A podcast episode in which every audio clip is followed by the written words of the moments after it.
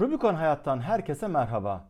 Türkiye'yi yasa boğan deprem sonrasında birçoğumuz suçluluk hissediyoruz. Depremi bizzat yaşayan ve hayatta kalan insanlarımız kaybettiği yakınlarını düşünüyor, neden onun yerine ben ölmedim diye soruyor kendine.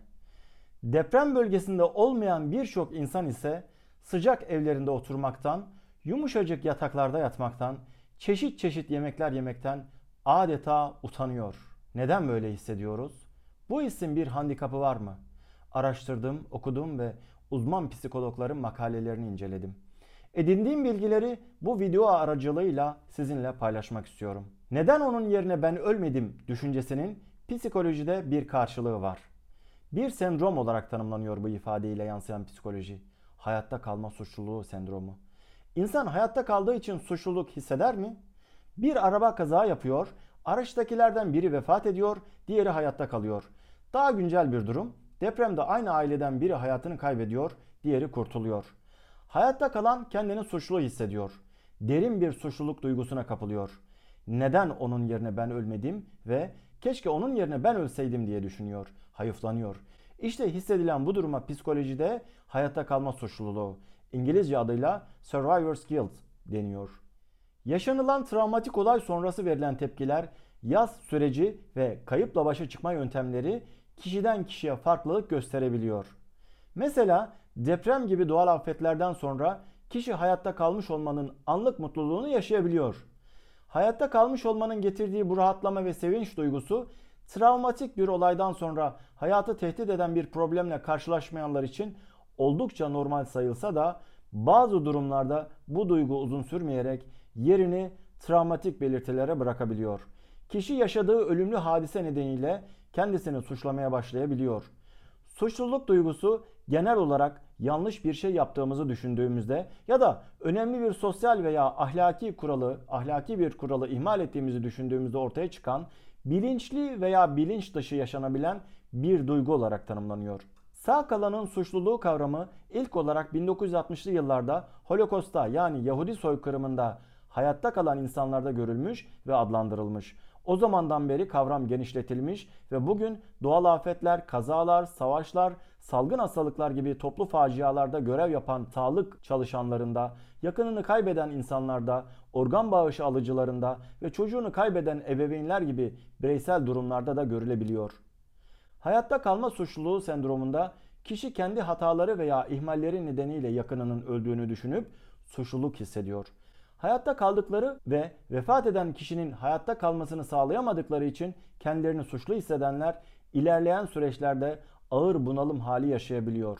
Ölümlü bir hadise yaşadınız ve hayatta kalma suçluluğu hissedip hissetmediğinizi merak ediyorsanız şu belirtilere göre değerlendirme yapabilirsiniz. Sürekli yaşadığınız travmatik olaya geri dönüp düşünüyorsanız, yani o olaya saplanıp kalmışsanız, kabuslar görüyorsanız, sürekli bir sinirlilik halindeyseniz, motivasyon eksikliği yaşıyorsanız, ruh haliniz sık sık değişiyor ve öfke patlamaları yaşıyorsanız ve yaşananları geride bırakmakta güçlük çekiyorsanız, hayatta kalma suçluluğu sendromu yaşıyor olabilirsiniz. Hayatta kalma suçluluğu durumunda kişi sonradan anlama önyargısı yaşıyor olabilir. Bu şu demek, İnsanlar geçmişe bakar ve bir olayın sonucunu bilme yeteneklerini abartırlar.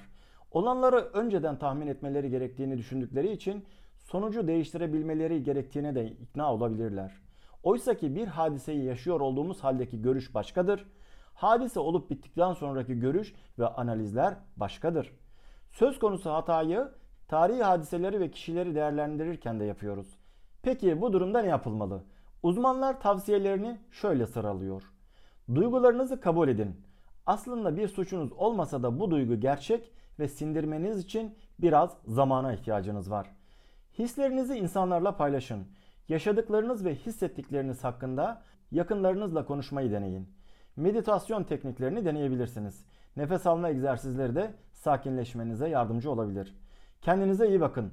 Yeterli uyku almaya ve dengeli beslenmeye ve de kişisel hijyeninize dikkat edin. Bilinçaltınız kendini cezalandırmaya meyilli olabilir. Yardım edin. Bir ihtiyaç sahibine maddi yardım yapmaktan kan vermeye kadar vicdan yükünüzü hafifletmenin birçok yolunu bulabilirsiniz. Yardım alın.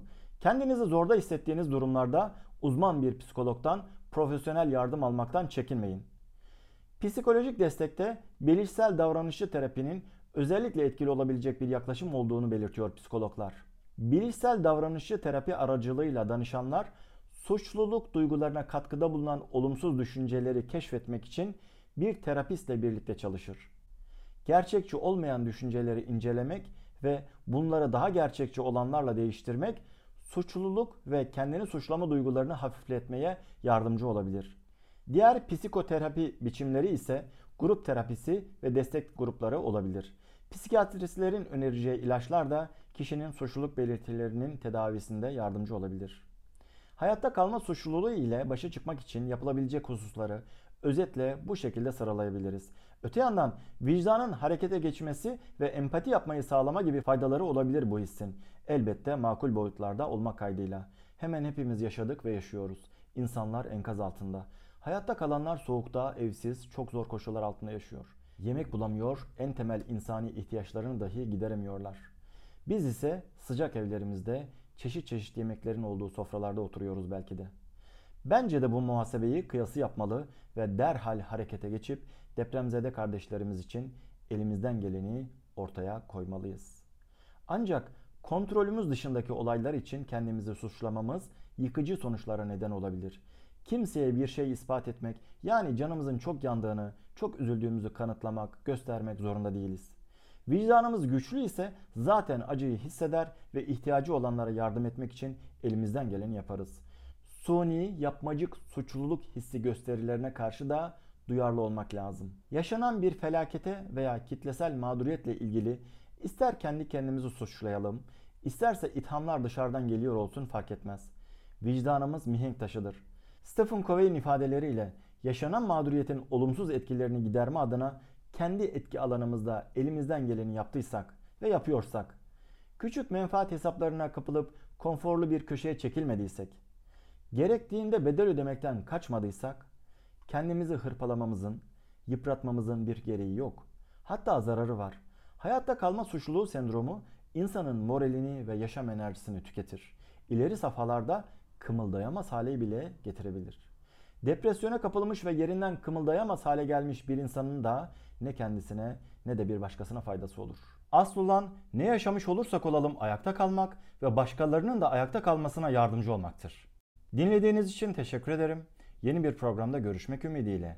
Rubicon portalı takipte kalın.